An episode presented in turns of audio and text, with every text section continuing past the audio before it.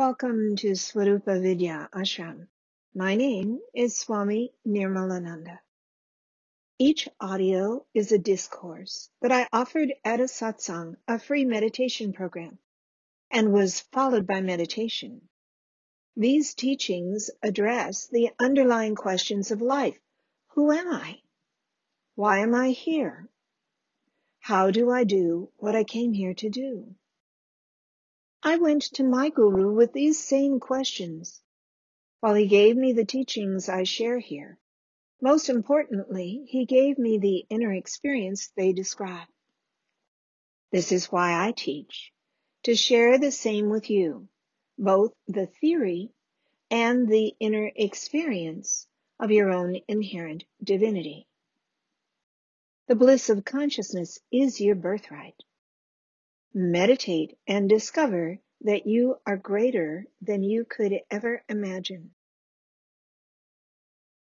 Om Namah Shivaya Gurave Sachidananda Murtaye Nishprapanchaya Shantaya Niralambaya Tejase Muktanandaya Gurave Shisha Samsara Harane भक्तकायैकदेहाय नमस्ते चित्सरात्मने Hathaway जगतमेव संसारानावसेतवे प्रभवे सर्वविद्यानं शम्भवे गुरवे नमः गुरुर्ब्रह्म गुरुविष्णु गुरुदेवो Maheshwara Guru Sakshat Para Brahma Tasmai Shri Gurave Namaha. Om Svarupa Swaswa Bhava Namo Namaha. Om.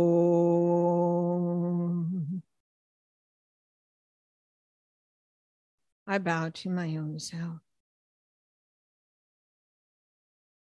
I bow to my Baba's own self. I bow to his Baba's own self. I bow to your own self, your own self, your own essence, your own beingness. O Shiva, the one reality being all is being you. Again and again I bow. Om Svarupa Swaswa Bhava Namo Namaha. Family time. Holidays are family time for most people. The pandemic has been officially declared as over. So people are getting together in person more than has happened in years. While you look forward to the time with your loved ones, it can be a challenging time. It's strange, isn't it? The people you love the most in the whole world can be the hardest for you to spend time with. They know how to push your buttons. Well, of course, they know exactly where your buttons are because they installed them. How can you love them without getting angry or defensive, without judging and evaluating, without reacting either outwardly or inwardly? You have to draw deep, base yourself in the self. And if you can't do that, go with the love. You love them. That's why you're spending time with them. Go with the love. You've heard of unconditional love. Well, that's your job. I know you want them to give unconditional love, but they've already proven incapable of it. You're a yogi. You are capable of more than they taught you, more than they modeled for you, more than they gave you, more than they live in their lives now. You see, your karma matched theirs perfectly. when you were born. Patanjali explains this in the Yoga Sutras. Chapter 2, Sutra 13, Sati Mule Tadvipako Jatyayur Bhoga. As long as the kleshas are there, the reservoir of karmas will ripen as the form of birth, length of life, and experiences. There's a lot to learn here, so I'll take it step by step. Sate muli tadvipako jatyayur bhoga. As long as the kleshas are there, the reservoir of karmas will ripen as the form of birth, length of life, and experiences. This says your karma manifests in three ways the situation you were born into, how long you will live, and the types of experiences you will have in this life. We'll look at each one of these in turn. It is your karma from prior lifetimes that determine the situation you were born into. This includes where you were born, the people to whom you were born, and for some of you, those who adopted or raised you. Your karma set you up with the color of your hair, skin, and eyes, your mother tongue, the economic status of your family, and educational standard. Your karma determined if you were born in a rural area or in the middle of a city or suburb. Karma.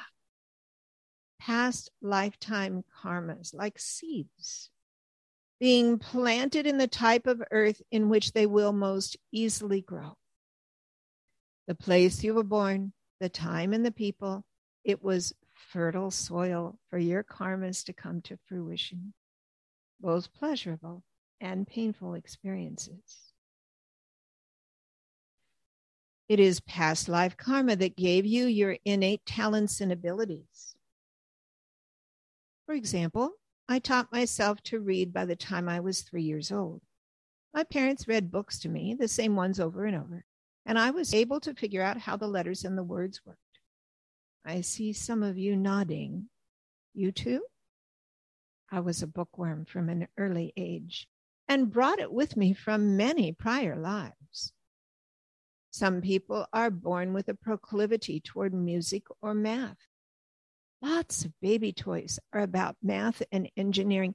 Even stacking up a tower of blocks teaches basic principles of engineering and physics.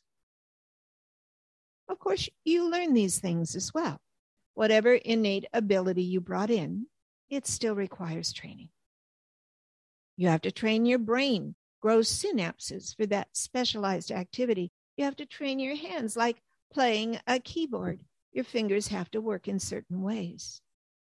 Or for any sport, you need to develop your brain's ability to use this body effectively. But the interest that comes naturally to you, it means you probably did this in a past lifetime. Now, here's the trick it doesn't mean you have to do it in this lifetime. It means you have a capacity and you decide whether to use it or not. I have known so many artists in my life with native talent as well as training, but they chose another profession. Practicalities meant they had to become a computer programmer or a chef. The starving artist is unfortunately a real phenomena our society doesn't support art very well. So if you want a comfortable lifestyle, you may have to choose to develop your other capacities beyond what you were born with. Now, just a reminder, I'm headed back to talking about family get togethers. But first, I'll speed through the other two things that Patanjali told us about karma. We've looked briefly at the first. Here's the sutra again. Sate mule vitad vipako jatya yor bhogaha. As long as the kleshas are there, the reservoir of karmas will ripen as the form of birth, length of life, and experiences. Chapter 2, Sutra 13. Your karma manifests in three ways in your current lifetime. The situation you were born into, we've looked a little bit at that. How long you will live, and the types of experiences you will have in this life. The situation into which you were born, you earned it in your prior lives. You didn't choose it, you earned it. Through your own actions, words, and thoughts, you are reaping what you had sown. How long you will live is also a karmic thing. You were born with a set lifespan. Let's call it genetics. Okay, the lifestyle you were trained in as a child, that contributes as well. And you can change it by the choices you make now. As an adult, you might continue doing exactly what you learned growing up, or you might choose to change it. Look, here you are at a meditation program. That could be a different thing than your family of origination does. Maybe you're doing yoga. Breathing, movement, and diet have a huge effect on your lifespan, as well as your health while you're here. So, you have what you were born with and raised into. Past life karma determined that. And you have what you are doing now. This is karma you're creating in this life. Your actions, thoughts, and words in this life have an effect, and you can choose effects that will extend your lifespan. The third result is the types of experiences you will have in this life. They fall into two categories pleasure and pain. The karma you brought with you propelled you into early experiences that were pleasurable or painful, depending on the types of actions you were balancing out from prior lives. If you lived a virtuous life or many virtuous lifetimes, you have a lot of pleasure coming to you. So you get born into a family with lots of resources who can give you lots of opportunity and lots of love and support along the way. And you'll live a long time and experience lots of pleasure. If you lived a life of vice back there somewhere, or maybe a few lifetimes, doing things that diminish your consciousness, shorten your lifespan, and create pain for others, then you have a lot of pain coming. Your birth situation will be less fortuitous, and your early experiences include a lot of pain. But it's never black and white, you know. We all have mixed karma, some pain and some pleasure. That's what brought you back into a human birth. Now, what are you adding to the mix? You are creating karma in this lifetime by the actions you choose, as well as the words you speak and even your thoughts. For your thoughts are the most powerful of all. The new karma you're creating, it's going to give you future pain or future pleasure. If your current actions, words, and thoughts are virtuous, you'll get pleasure. If your current actions, words, and thoughts are vice, you'll get pain. This is the secret to managing your life. I'll repeat it. If your current actions, words, and thoughts are virtuous, you'll get pleasure in the future. If your current actions, words, and thoughts are vice, you'll get pain. Just like a sculptor with a giant stone you carve it into what you want. You can sculpt a life of pleasure by performing virtuous actions, by speaking virtuous words, and by thinking virtuous thoughts. You can sculpt a life of pain by following vice, by speaking vice filled words, and by thinking thoughts of vice. What kind of life do you want to have? There is a third type of action karma free action.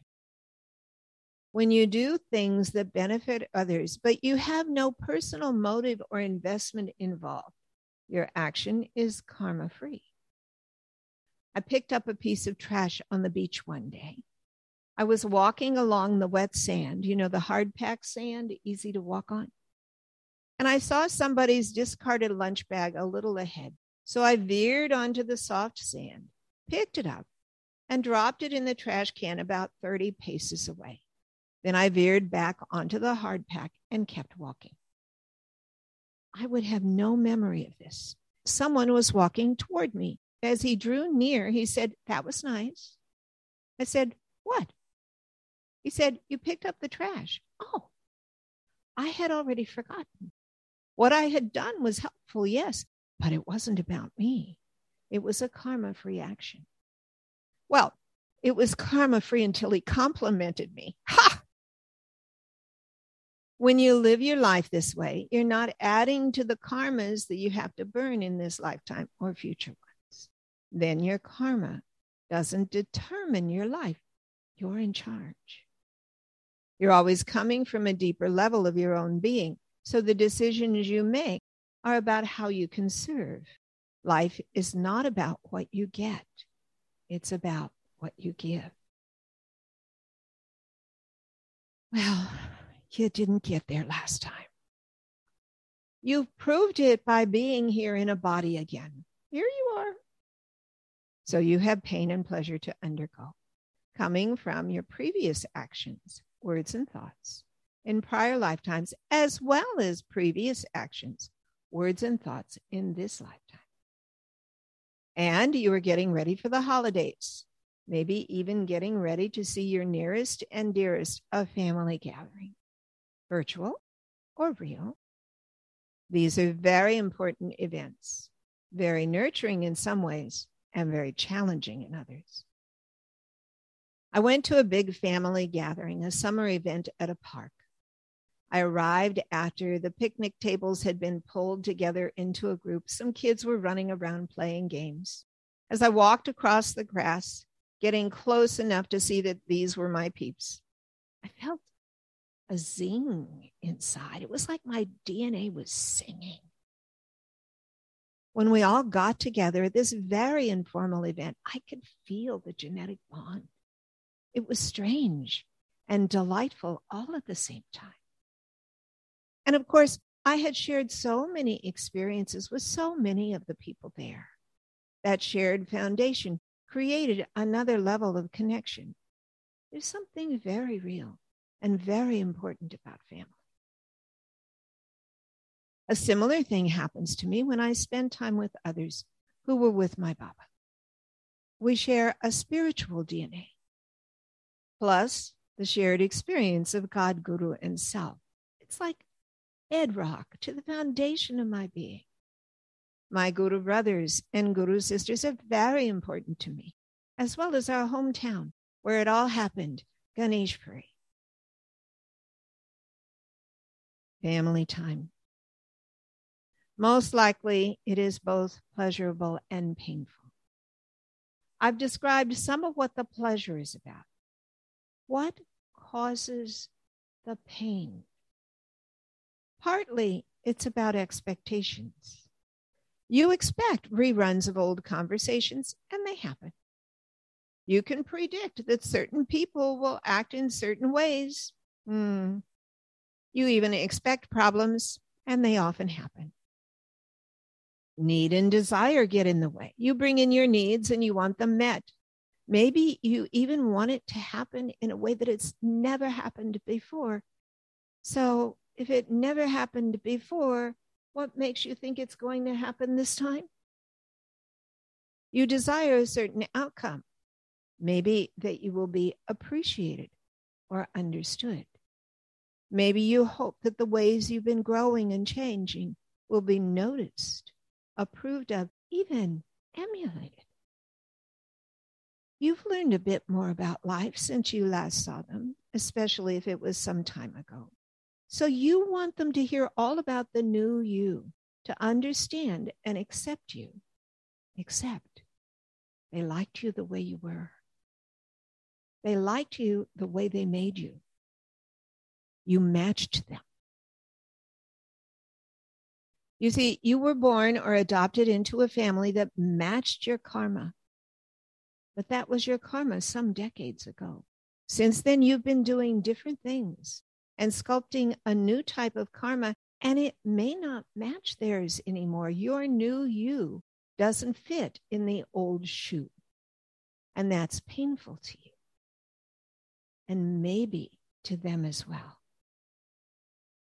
If you liked who you were when you were growing up with them, you would have stayed there. Now that you are who you are now, there's a mismatch. And when you spend time with them, you tend to go back to who you were then. You revert. Your old karmas come to the fore and you get trapped in them. You become who they are.